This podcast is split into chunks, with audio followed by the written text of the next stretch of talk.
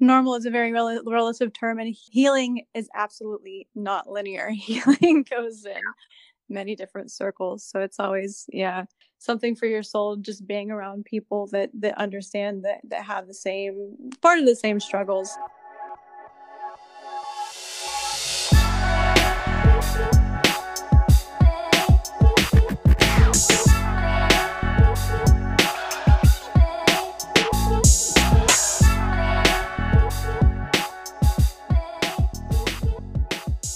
hi, everybody. Welcome back. My name is Walt Drennan, and you're listening to Ask Me About My Type 1, the Q&A podcast all about type 1 diabetes. Today is a very special episode on Ask Me About My Type 1. I'm switching things up a little bit. I started noticing a trend across the last few episodes. I've been talking to a lot of people that have been fairly open about their type 1 for almost as long as they've had it. I would then describe how I wasn't, but I never really went into detail about how or even why I chose to keep my type 1 to myself for so long.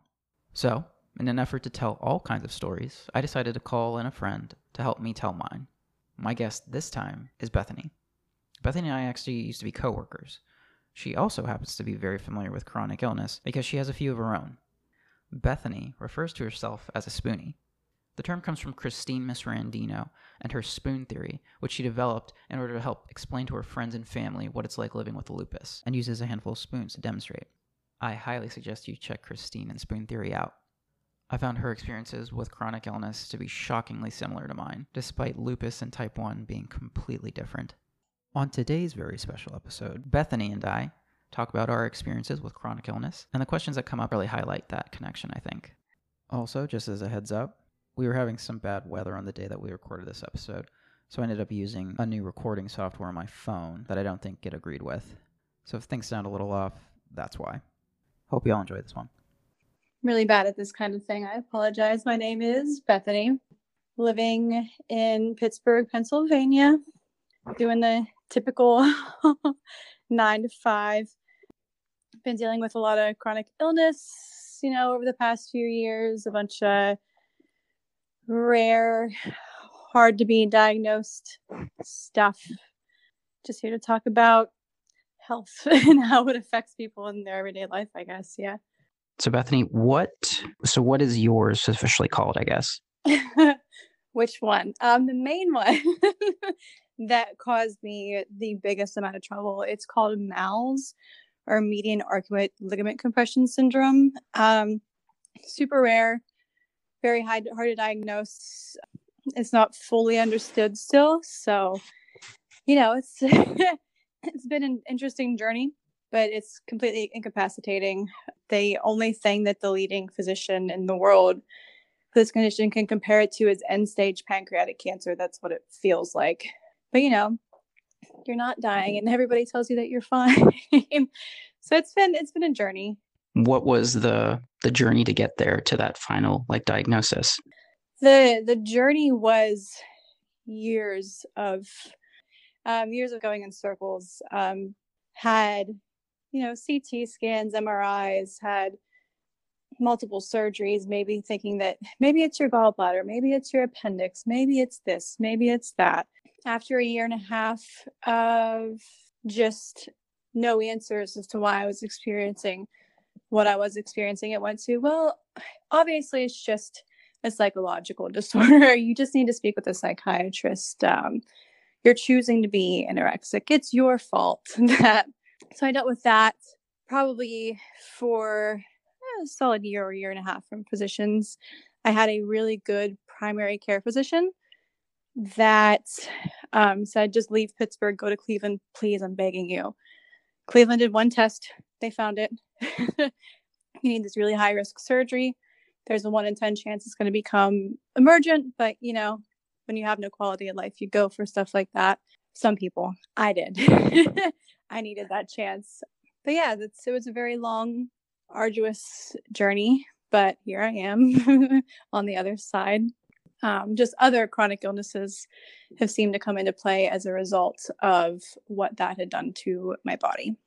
From what I've learned, having type 1, I don't have any other autoimmune uh, mm-hmm. disorders.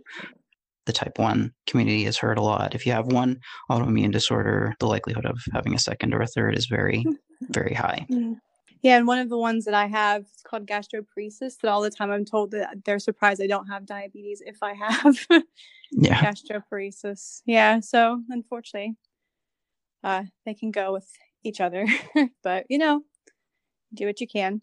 Uh, so why don't uh, do you have any questions about type one or anything that you've thought about in the last? So there, there are a couple other people at work that I that I work with with type one. I, I think there there are a lot of people that don't necessarily understand the difference, I guess, in presentation and severity between type one and type two. I kind of understand that, but again, that's not something that you casually ask a coworker in the middle of the day, like, "Oh, by the way, how does this work?" Um, Right. so it's really personal. Yeah, it definitely can be. Um, Mm. I kept it to myself for a very long time. I think while we worked at the same place, it was towards the end that I kind of got a little bit more open about it, but still was very, very much something I kept to myself. So, what's something that you've wondered about, but were kind of unsure of being able to ask? So, why weren't you as open about it for a while? Was it just something that you were tired of talking about? Because I mean, I know that I definitely struggle with that occasionally. Um, when people ask you every day, Hey, how are you doing? How are you feeling? I'm still feeling terrible. I'm still dealing with this. Was it something like that? More circumstantial or? I think so. My so I I don't think I ever got really tired of talking about it because I never did.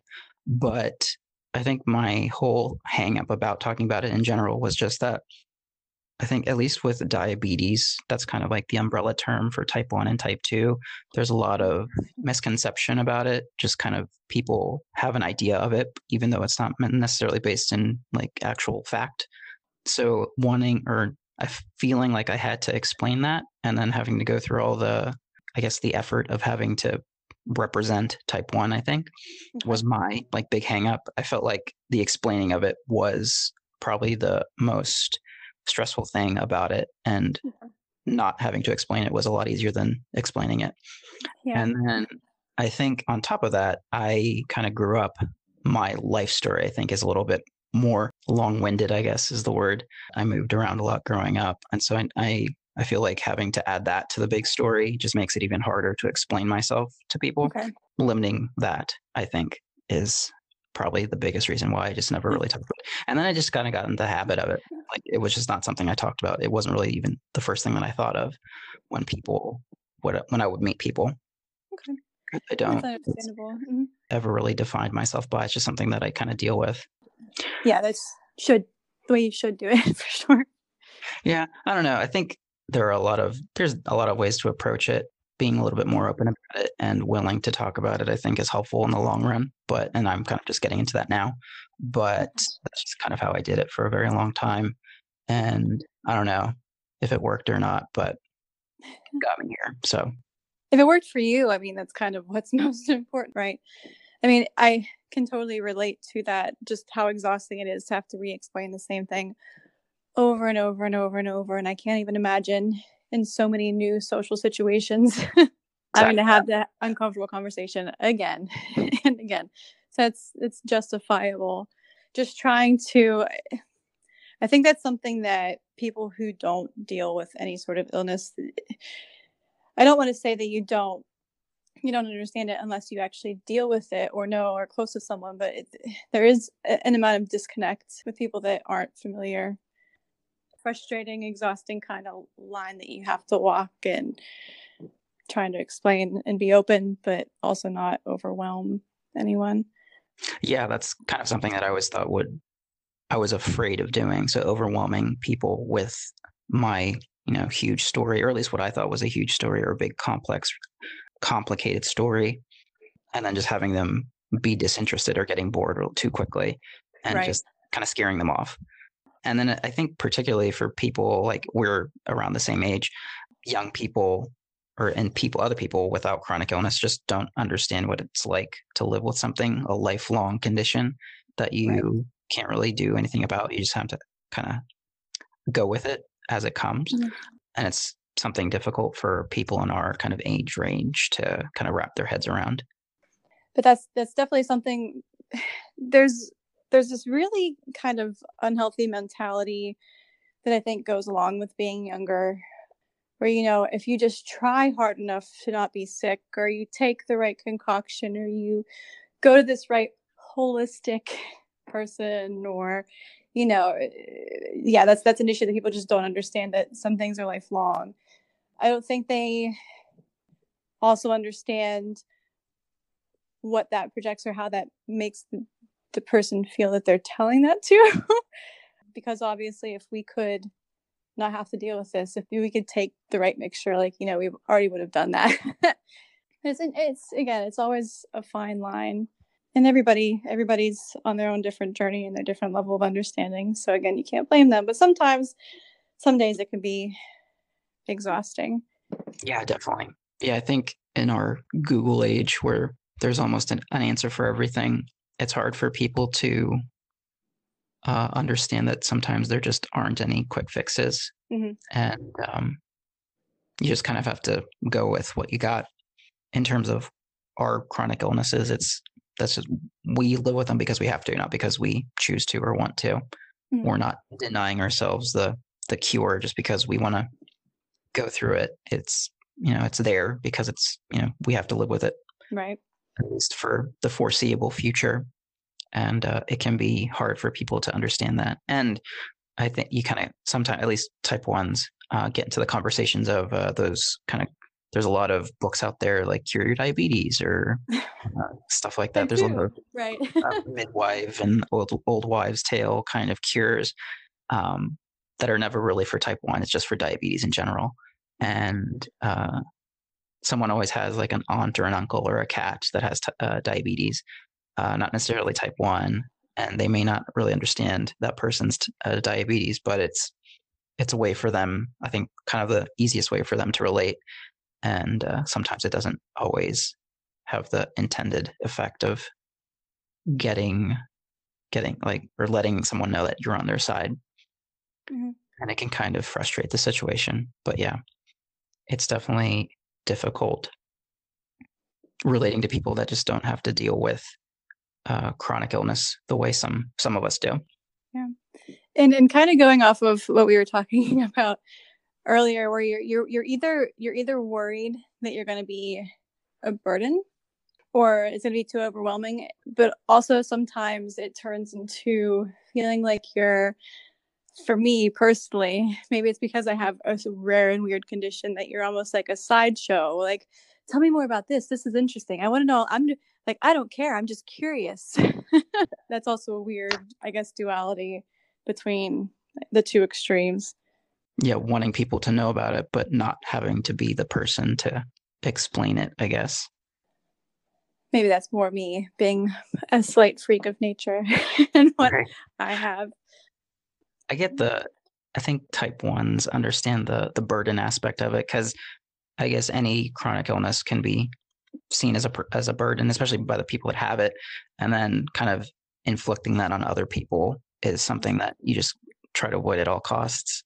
Mm-hmm. Um, just because you know what it's like to live with it, and you can't imagine somebody else like wanting to deal with it. I think, which is more on us as opposed to them. But mm-hmm. uh, yeah, I can. De- I definitely relate to the the burden idea of it. What's one thing that you wish was like easier explained to people or easier to understand? I'm, I'm trying to say exactly.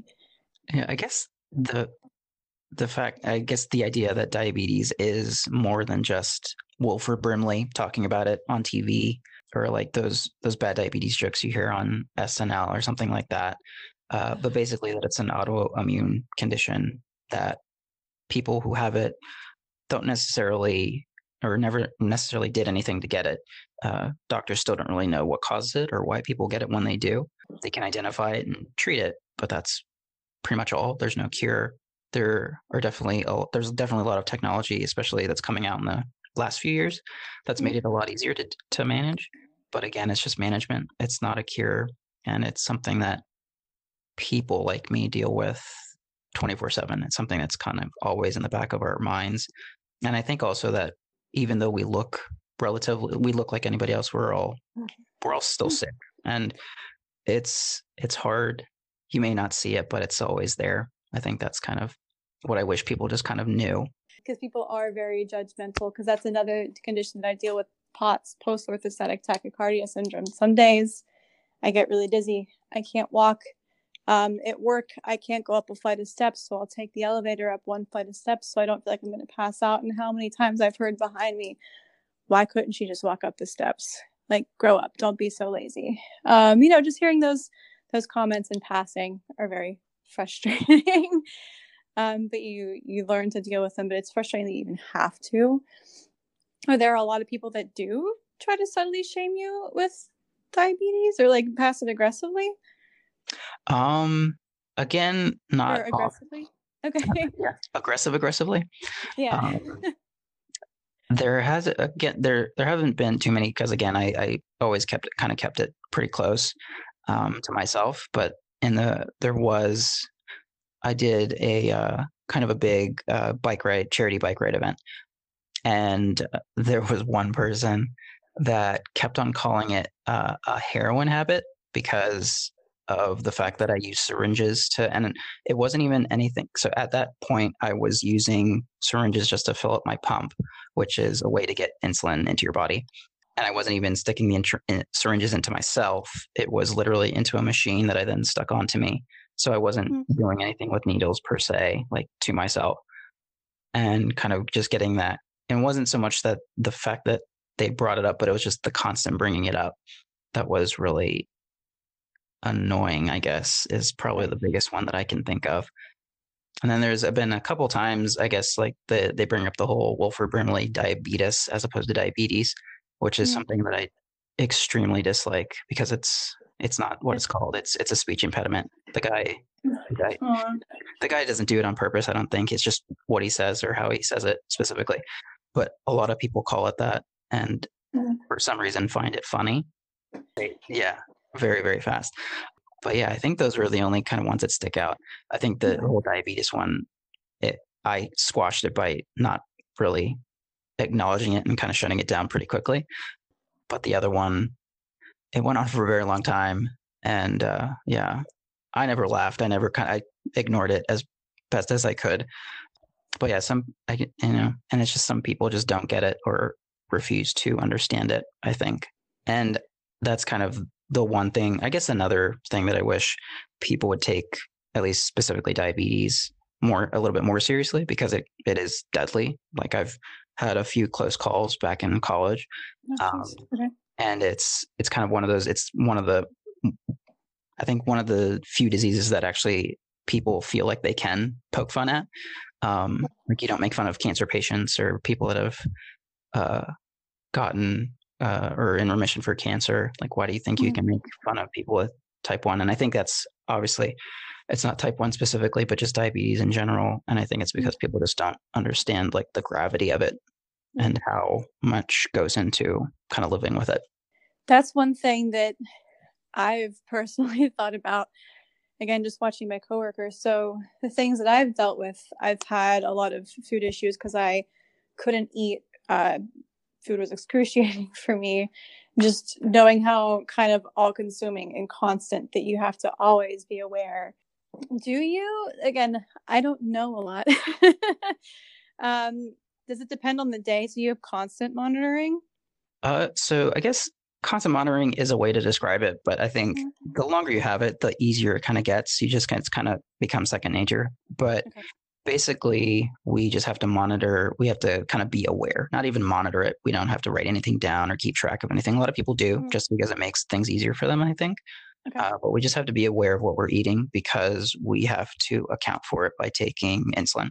Um, so your body does that naturally like your your pain or insulin producing cells uh, kind of start sh- or start working uh, before you start eating and then that kind of helps regulate your blood sugar um, but for us, we don't make those anymore. Like our body attacks those, and so we can't make insulin anymore. So we have to think about it actively, uh, so that we can avoid uh, sugar, blood sugar spikes.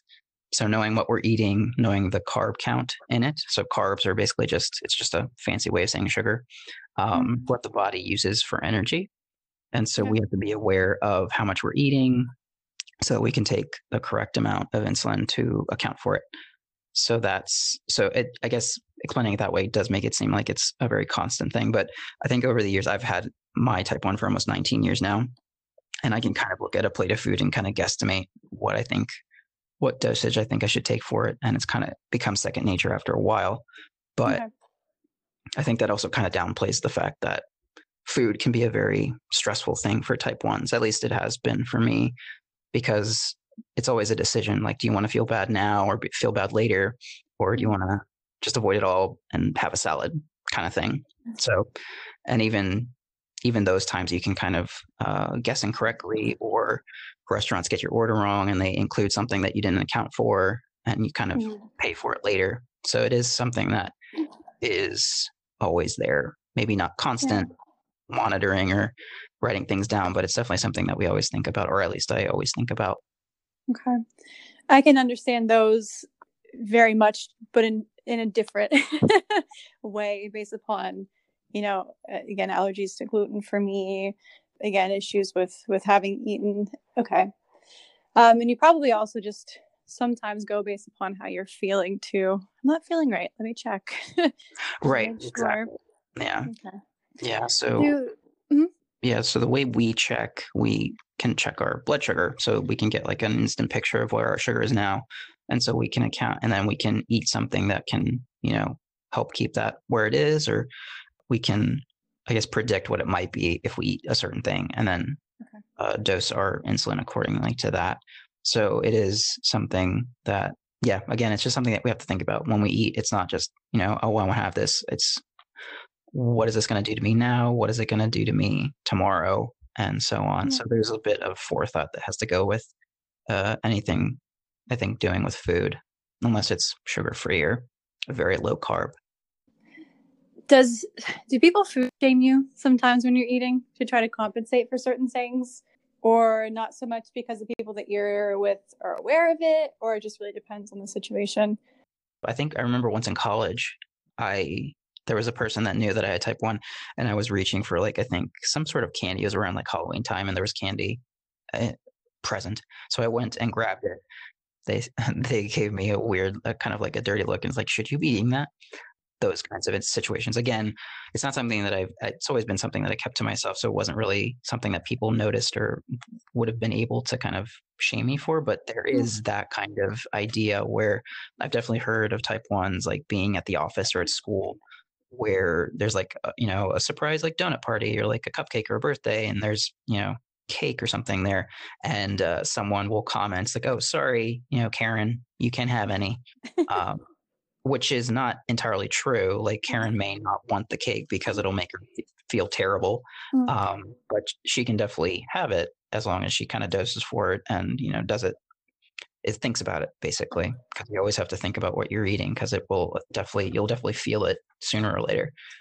So it's definitely something that comes with the territory i think. Maybe not necessarily for me specifically but it it's something that people deal with like I, have heard sort of children and um, like at school especially when you're in like the younger years like elementary school mm.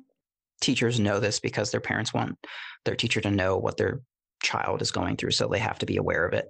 And like you know those surprise like cupcake parties for kids that they have on their birthdays. Some teachers or some parents like parents of other children in the class might take it too far and say like oh i'm sorry you can't have one of these because you have type 1 or you have diabetes. Um, so they'll like intentionally exclude them for that reason thinking that they're being helpful or being aware but really it's just kind of making someone feel bad about something that they can't yes. really control. Especially and it's something that right exactly like i guess I, I imagine kids with gluten allergies would feel similarly and again, if I'm getting too personal with anything, please let me know. Um, yeah, that's what the show's about. Well, yeah, like still, there's still boundaries, even though this this is the point. There's still boundaries. Um, for mm-hmm. me personally, I have developed some issues with eating just because of the bad associating bad associations with food. Do you deal with any of that sometimes with food because of diabetes? Because of is there sometimes an unhealthy relationship or just depends? I think I definitely get stress. Food stresses me out. I've noticed. I don't know if it's always been a thing or if I'm just noticing it in the past few years. But going to the grocery store is really um, stressful, just because of all the options. I think, and how certain options affect me and also coupled with the fact that I just want certain foods that may not be as good for me as um, others would be, mm-hmm. and so it's kind of be it can be really stressful like that. There is a kind of a a condition that is being kind of discovered as of late. It's called diabulimia, mm-hmm. and it's uh, as of now it's a lot of times in girls, but basically it's where um, a person will willfully not take their insulin because of a fear of gaining weight because insulin mm-hmm. insulin is a hormone that will that makes it easier for you to gain weight mm-hmm. uh, one of the side effects of it is and so but when you don't take your insulin no matter what you eat you don't gain weight and you actually in fact lose weight because your body can't absorb the carbohydrates as energy that it needs. So it starts to reverting to using your fat as energy. Okay. So you end up losing a lot of weight. That's one of the the symptoms of uh, type 1 at the very beginning is when you lose like excessive amounts of weight in a very short amount of time. Mm. So I think, but then there's also just people I think that are afraid to eat or afraid to eat certain things. So they'll like restrict their diet almost um, mm. uh, excessively, I think, or at least I would see it as excessive. And some people, it's just kind of nerve wracking because uh, I think it depends a lot on when you were diagnosed, uh, older as opposed to younger. I was 12 when I was diagnosed. And I think I've noticed the kind of the fear of eating carb heavy foods more so in people that are diagnosed later in life or kind of in their 20s or 30s mm-hmm. because I think it's just kind of maybe a failure at the kind of the medical side of it, of explaining kind of the the way that you actually can eat pretty much anything that you want. You just have to be kind of conscious of it and be aware of it. There are definitely smarter choices that you can make. Obviously, anybody, any human should be eating healthy. Like, you know, mm-hmm lots of fruits and vegetables, like small amounts of meat, small amounts of fat, and kind of just a full, complete diet. But it's just harder, I think, and kind of things like that, like the added complications of type one with and related to food and how you kind of sustain yourself are very kind of there and they mm-hmm. can be really stressful and kind of cause you to maybe go over the deep end and just not eat any carbs or try to do that, which is very hard. And I don't think I, I've know I know people that have tried to do that or like try to severely limit their carb intake, and it's just kind of not a very fun lifestyle. It's just a lot of you know celery sticks and uh, carrots kind of thing. So it's kind of like you can definitely be healthy, kind of in quotes, mm-hmm. but be miserable at the same time. So it's a very fine line with type one, I think specifically because it's a matter of living the life you want, but also taking care of yourself so that you can live as long as you possibly can. Um, yeah, food is at least for me, it's a very big stressor, and I think it has a lot to do with the type one aspect of it. If I didn't have it, I wouldn't have to think about what I eat as much.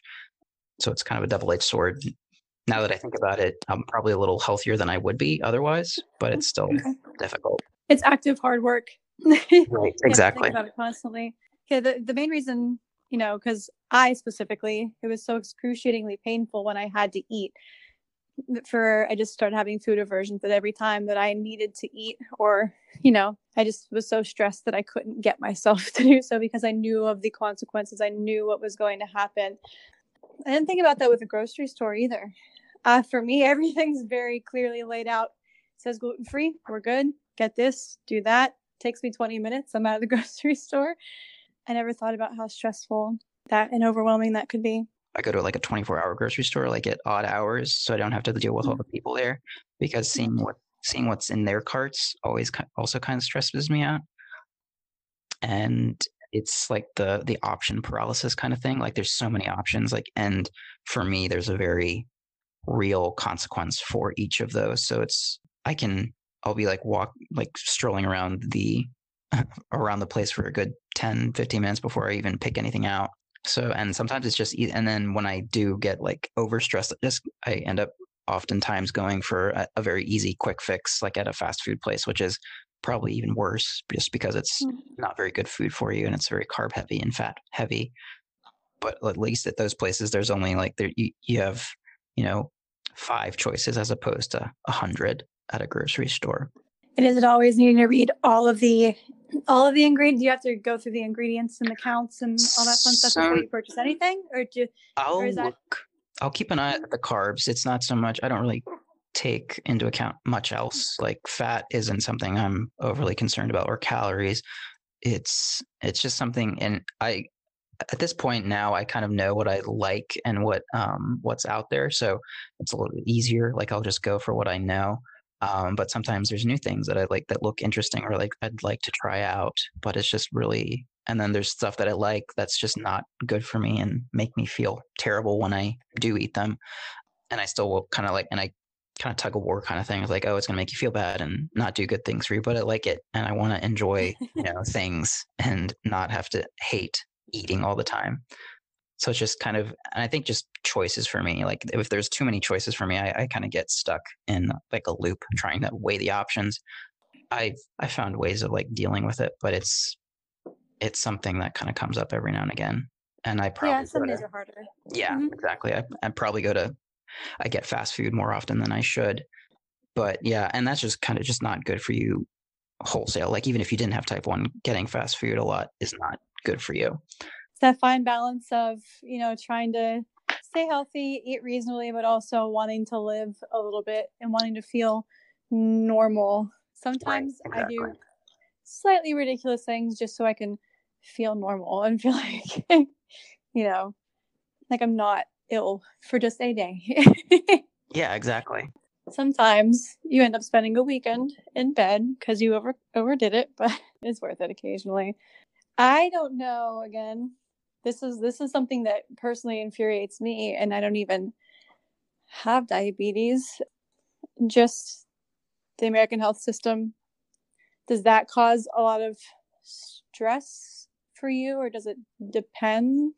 Um, uh, like healthcare, you mean? Healthcare, unreasonable costs of supplies that shouldn't be. Yeah, that's that's another source of stress.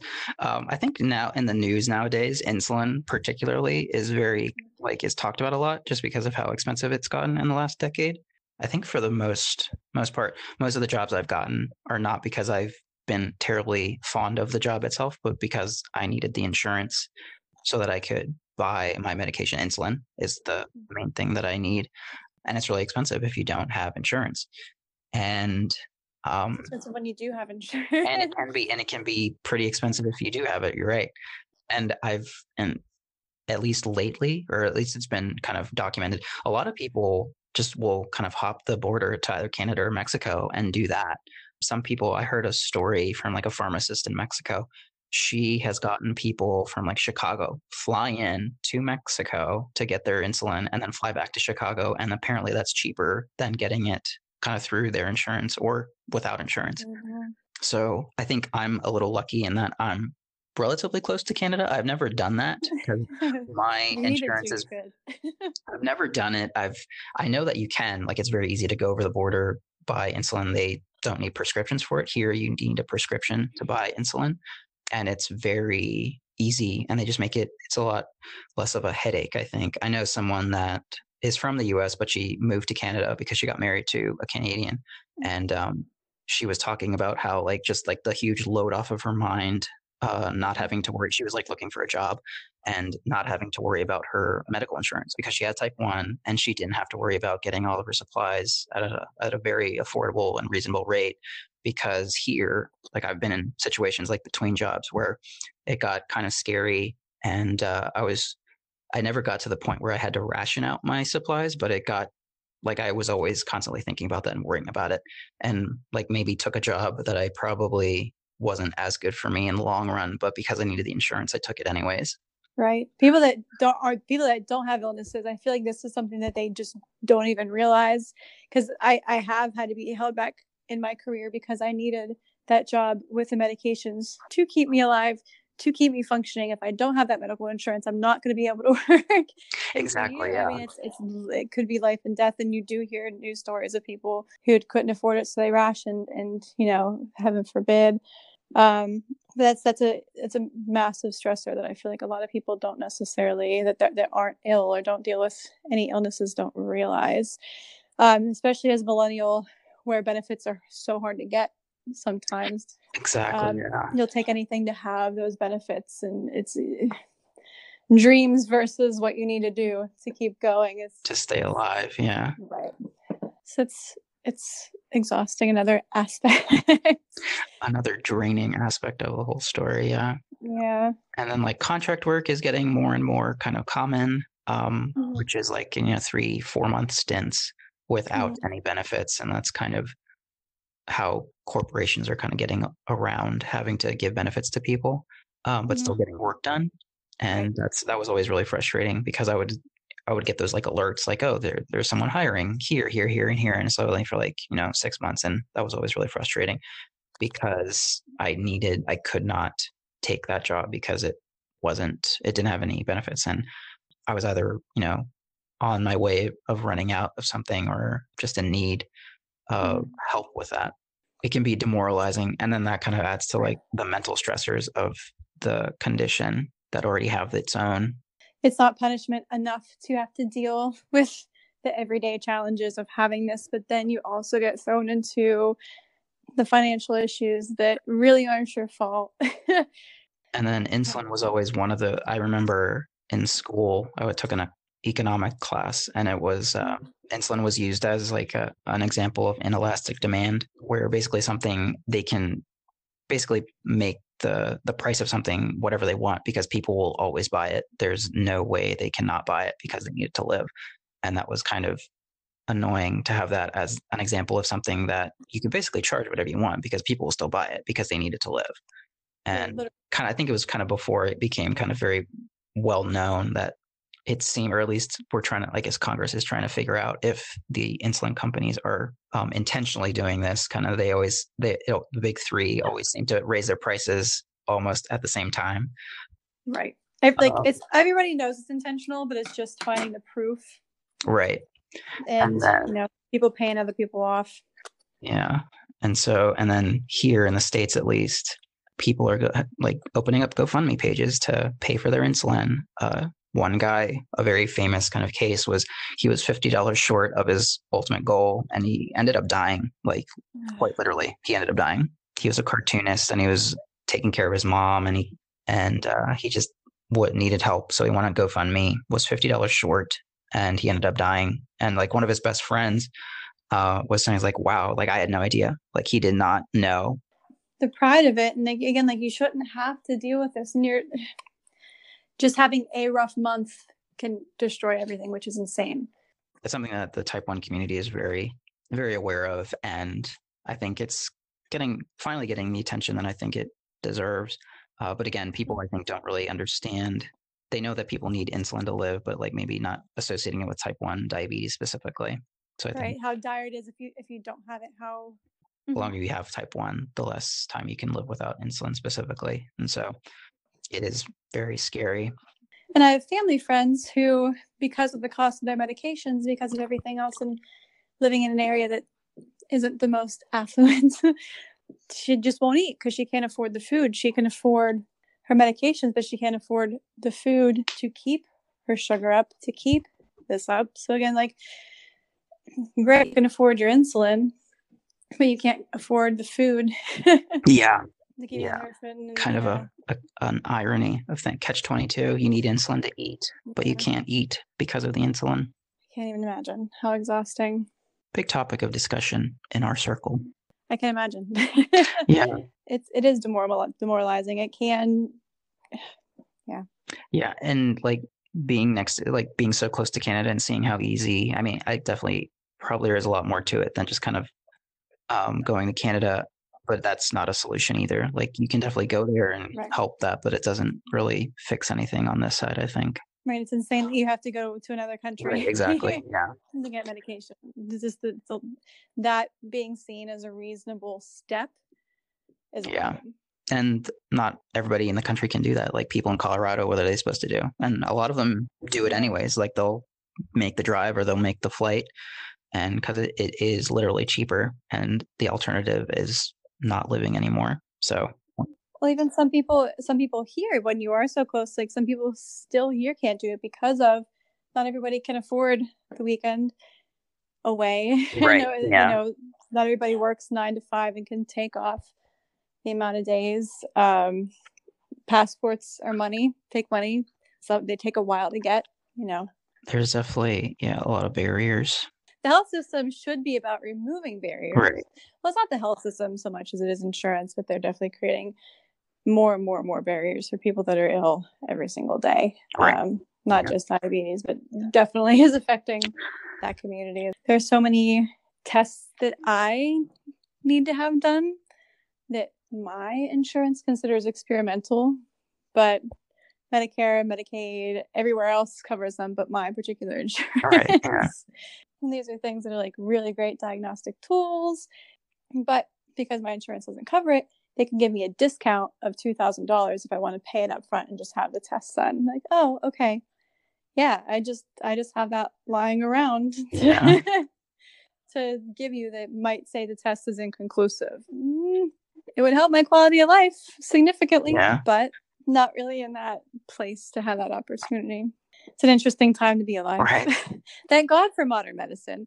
Again, that's another thing. Like, thank God for modern medicine, but uh, it should be more easily attainable. And so, do you find yourself running into a lot of those issues?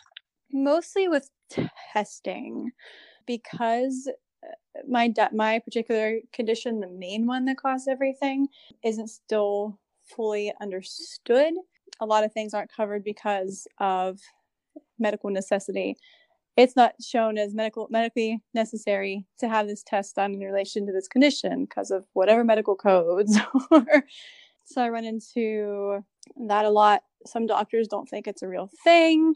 The cause of it's not it's just it's it's yes i run into a lot in a lot of different arenas but i guess it's not as dire for me now. It's more just a quality of life thing than staying alive.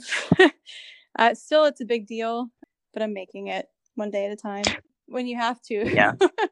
you figure out a way and that's another thing eh, it's just i don't know if it's the whole issue of being female with chronic illness very easily and quickly being dismissed by multiple doctors or you know it being more psychological than physical that that's that i think that brings me to that causes the most issue with getting anywhere with my health is just certain parts of it not being acknowledged a lot of the neurological parts of um, being malnourished for so long or uh, you know I deal with hypokalemia all the time and it gives me all kinds of cardiac symptoms. I'm dizzy, I can't breathe.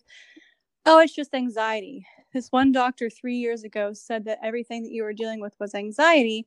So now I'm just going to say it's anxiety, even though you are proven to have multiple conditions. just go home and, and sleep it off.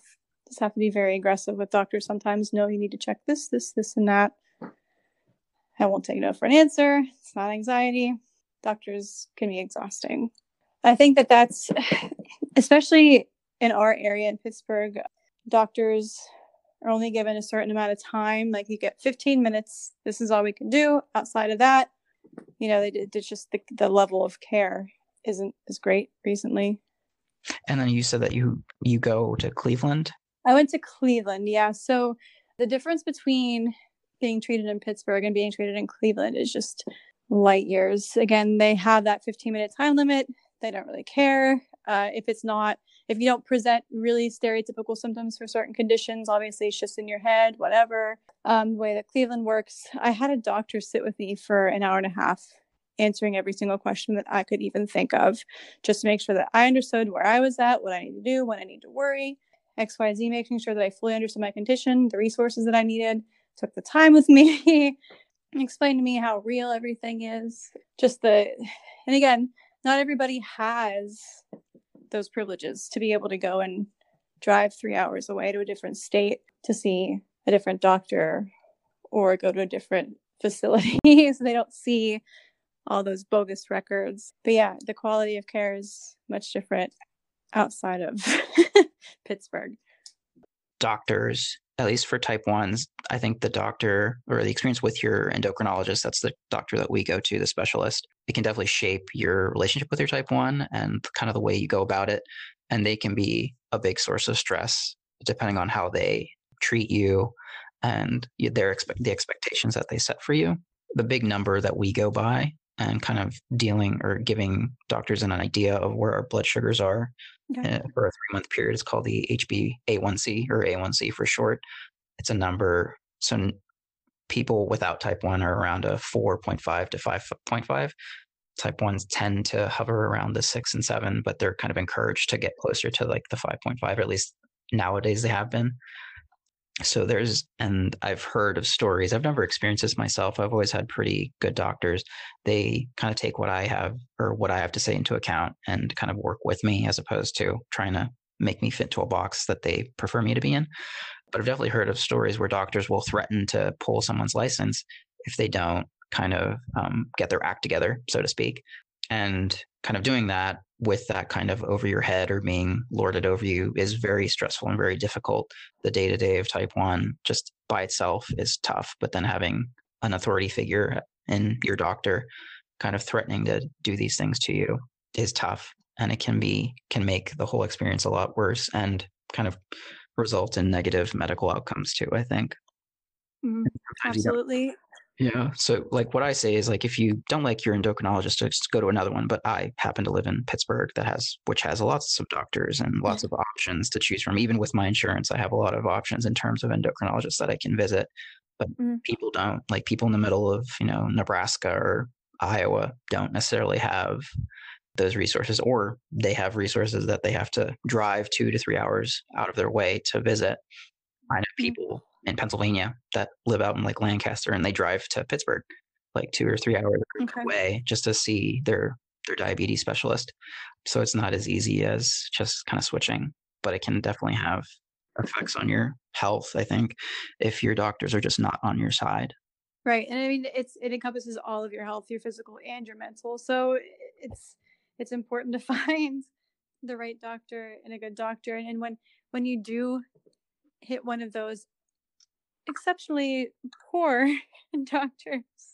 It can be really, really emotionally discouraging. Sometimes you just have to pick up and keep going, but it, it can be very draining when the person that's supposed to help you is the one presenting more barriers.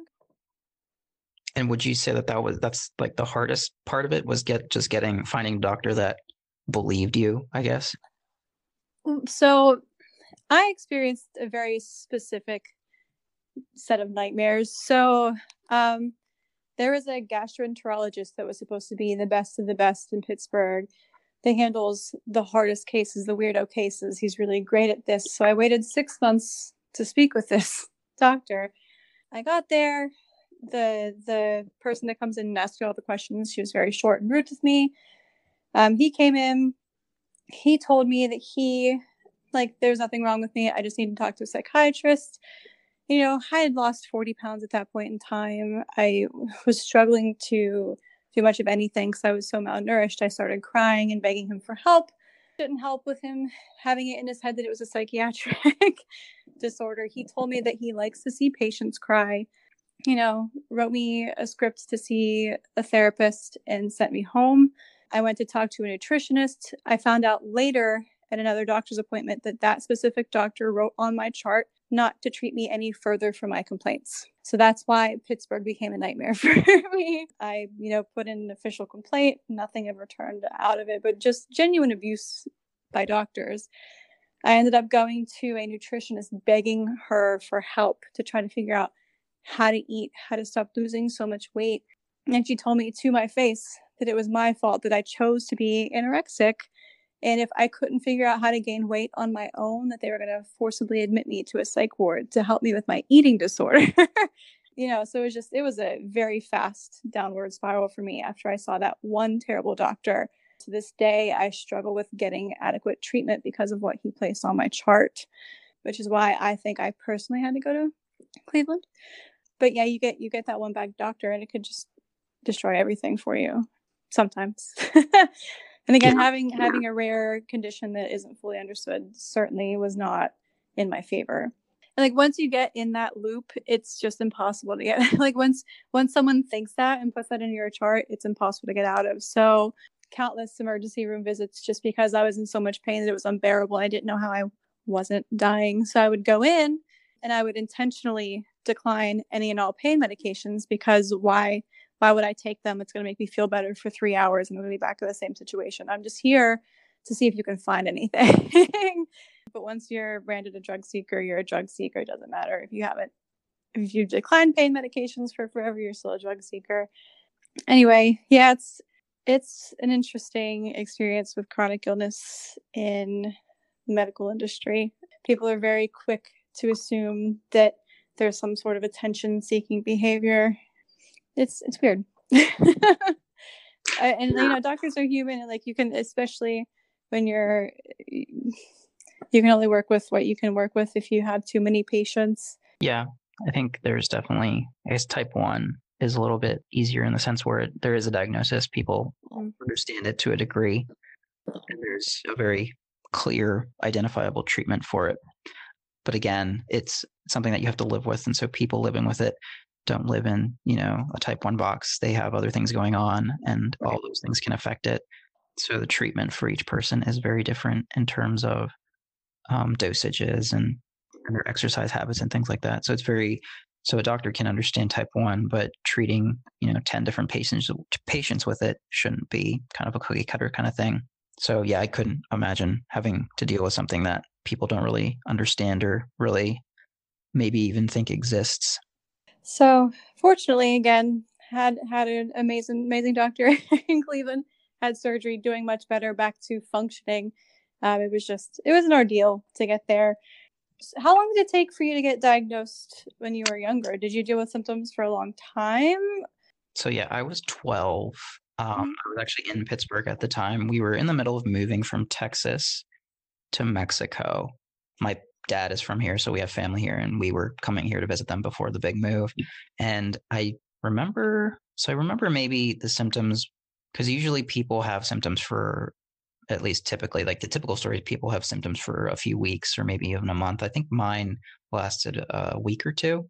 I was with my grandma at the time who happened to be a nurse. So she i think she called she actually called it like oh, it it looks like diabetes. Like i think it's diabetes. But i remember feeling very thirsty. That's one of the symptoms because when you're when you don't make insulin and uh, when you have type 1 you need it and since i wasn't making any i was eating all this food and not getting the energy i needed from it so I was having all the sugar buildup, and your body's way of getting rid of it is to pee it out essentially. So I was really dehydrated, even though I was drinking all these things. I would drink juice, which is terrible when your blood sugar is high. Oh, I would drink like soda all the time.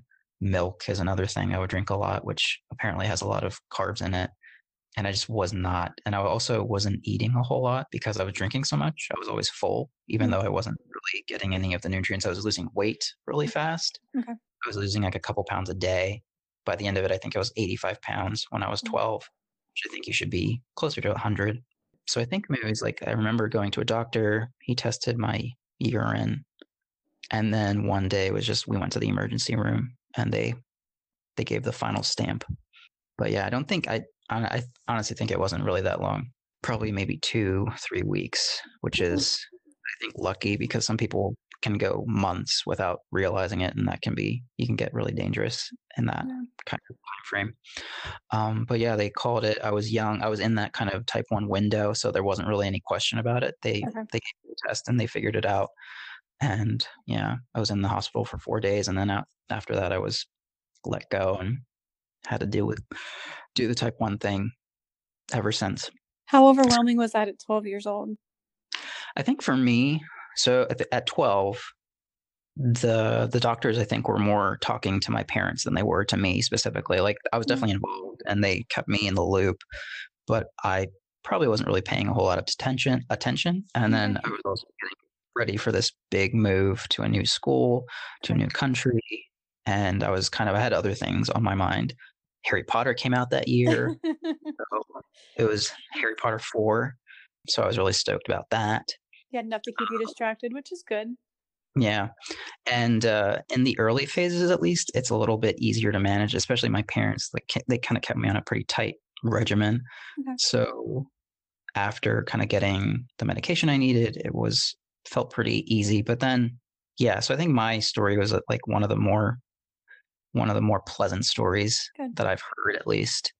But yeah, but I got they caught it within. I think when I went to the emergency room, my blood sugar was like 556, which like the regular range is between 70 and 120. So I think I got lucky in that I was around like a medical, like my grandma used to be like a cardiology nurse.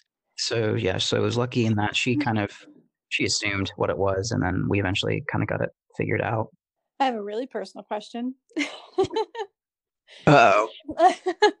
well, so for me, so like after dealing with, with what I've dealt with, I, I have developed a certain degree of, you know, PTSD from certain medical experiences. Um, when you've had your close calls, do you deal with that? Um, is that looming in the back of your head, or when you have certain symptoms, or are you all right?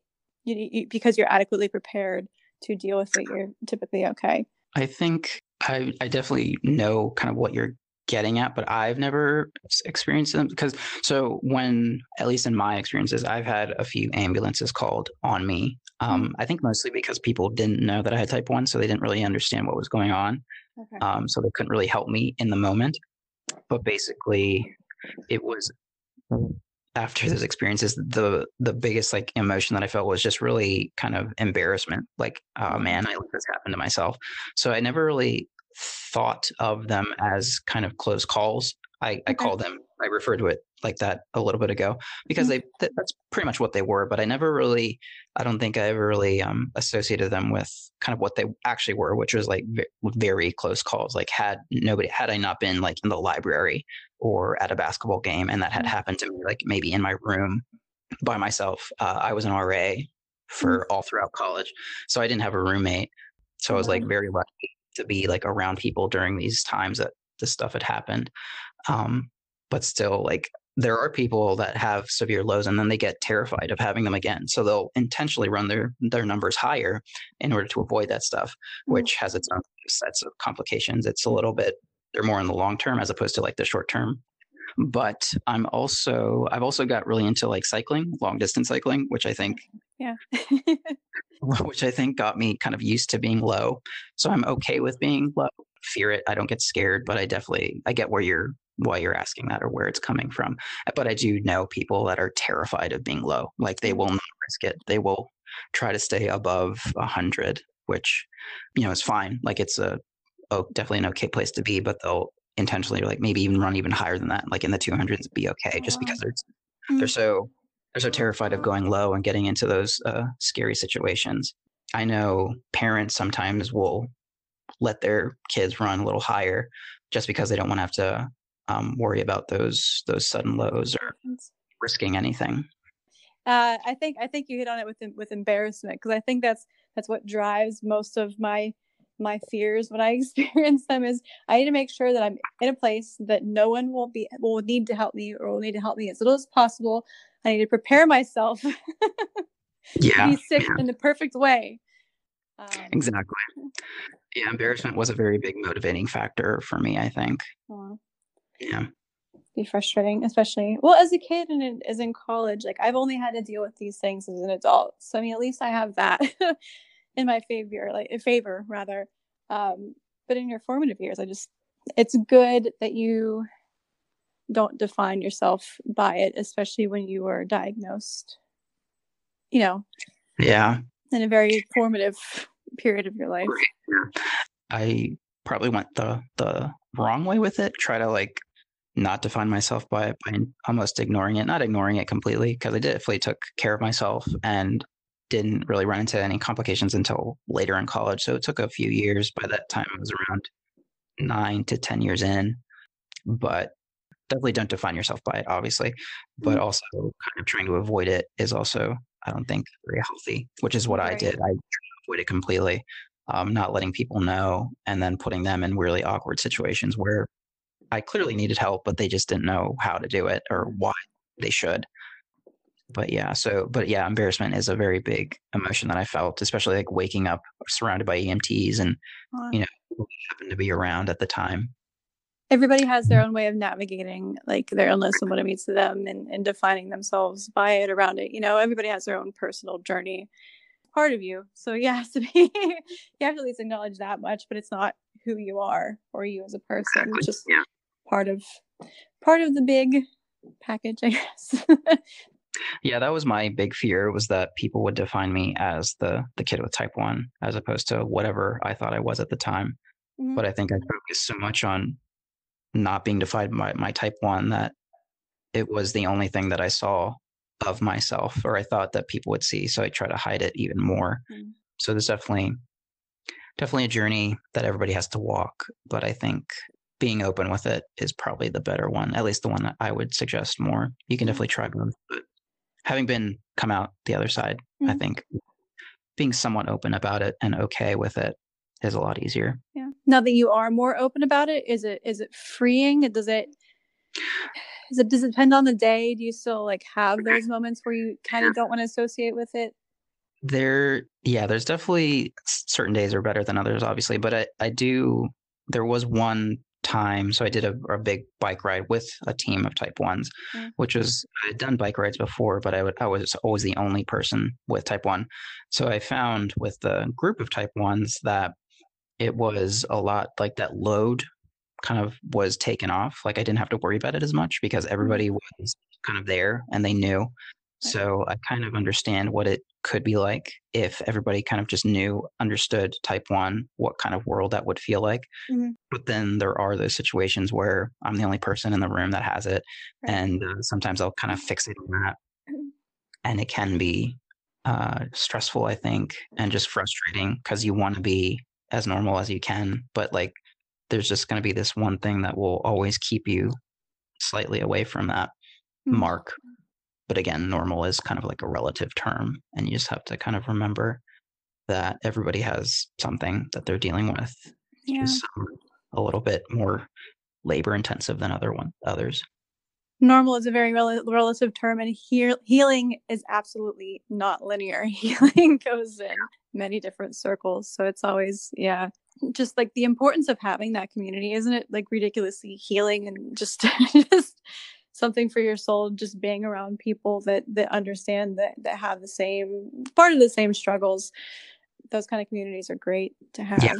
Do those that kind of community because at least for type one, type one is pretty rare in and of itself, but the Mhm. type one community online is very big and pretty active. If you you know find it, it's very like type one accounts on Instagram are very very common. Mhm. People people nowadays get diagnosed and then two or three weeks later they have an Instagram account about their type one. Do you find anything like that with your particular condition, or is there a community like that? There are you- online communities, so obviously it's it's extremely rare of a condition. Um, the, but the communities that are out there are very close and very dedicated and extremely helpful because they've all been this through the same struggle of you know dealing with this for years. It's in your head, going through hell and back to finally get through the other side. So it, there's there's a certain level of just we've all been through so much trauma they're very very there for you. So yeah again just online communities and having someone that shares that experience is amazing and hugely beneficial i think for everyone involved and even even people's families that i think i think that's something that maybe people that aren't in the chronic illness community or don't deal with any sort of illnesses um, even just joining those communities and you know reading or if anybody wants to understand that's usually a good place to start I know type one par- parents with children with type one have a lot of lot to go through, especially because they're dealing with this a lot of times for their children because their kids are either too young to Mm. deal deal with it themselves. So yeah, there's a lot of resources for type one parents out there. There's a lot of Facebook groups that I've seen, uh, a lot of type one parents that I've met that go to all the conventions and things like that, just to kind of get. And then more, a lot of it is for them, but I think a lot of it is also for their kids, like to show their kids that they're not the only ones that have this, that they can definitely lead long, normal lives with it, and just kind of like establish that sense of normalcy within a very abnormal kind of condition. Oh, mm. and then the way that it, the way that illness affects people around you is a whole other, whole other beast. It's always, it's always an interesting journey from diagnosis to getting to where you want and need to be both physically and mentally. Yes, and it's always changing too, I think. Do you think? I'm just thinking in, terms of of other people. Do you need distance sometimes when you're processing things? I guess yeah, Yeah. it's not necessarily like a type 1 thing. I think it's just like a person thing. Um, Okay. but yeah, I guess in situations where, at least for high blood sugars, I know that I get really irritable. So that could be a time where space is better. I think those times, high blood sugars would be a time to steer clear.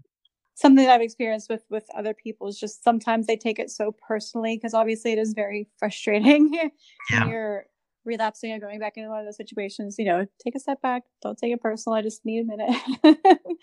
Right. Yeah. um, we seem to have similar experiences in that regard. What experience do you have in that regard? Like, where there's times Um, you wish people would lay off as opposed to maybe help more? anytime that I'm dealing with with an overwhelming situation of of pain or um, again, I frequently deal with hypokalemia where my potassium drops and I get really dizzy, my heart's acting nuts, um, just really disoriented. Um, and again, some people, their concern and love for you Right. makes them just be overwhelming, like in your face. What do you need? What, how can I help? What do I do? What do I like? Just, Yeah. just give me a minute. like, Yeah. Your help like sometimes I might lash out just because like I'm just really overwhelmed. Problem solve and figure out what I need to do. How serious is it? What do I need? Like, do I need to take this medicine? Do I need to do that? Do I need to see a doctor? Like, do I just need to breathe it out? Like, so the process, like, I don't just it's overwhelming. Like, just give me a minute. Sorry if I say something mean. um, but people can take it so personally because I mean, they're all they're trying to do is help. Again, it's just it's it's a it's it's a crazy balance that you that it's just different day to day. It's it's endearing. But some sometimes just give me a minute to figure this out. Like stay around in case I need somebody. Like Yeah. like you don't like I'll let you know if I need help. And then, at least in type one, there are those situations where you can't really talk, like low blood sugar specifically. Your cognitive ability is like shot, like so you're it's hard to focus. And then you have this person asking you what you think they need to do. So having to explain it to somebody while you're in a state where you can't really explain things. Uh, sometimes you physically can't even talk, like open up your mouth. And then so having to deal with them freaking out is more stress on an already stressful situation people Mhm. wanting to help are kind of wanting that reassurance that they're doing the right thing too. And then when you're in a state where you can't really talk, you're not really there to kind of pat them on the back kind of thing, right. or at least Yeah. not in the immediate sense when they kind of expect it. So it can be Mm-hmm. difficult coaching them through helping you. Again, it's it means a lot. It means a lot when people are there and they're willing to help. And that's the episode. What'd y'all think? Any of you type 1s living with additional chronic illnesses? Are you a spoonie yourself? Any type nones listening in? Do you have a chronic illness? Do type 1 struggles remind you of your own? Again, if you haven't already, I really suggest you look into spoon theory. If nothing else, it's a really great reminder that you're not alone in this, even though it might feel like that sometimes. Please feel free to send me any of your questions, answers, or suggestions. Visit askabouttype1.com and go to the contact page. Tune in next week when I have my Type 1 camp friend Erica on, which is interesting because I only started going to Type 1 camp a year ago. Listen in as we take a deep dive into past episodes and talk about Type 1 camp for adults. All right, everybody, I'm going to head out. In the spirit of switching things up, I think I'm going to try and change my Lancet today. Bye.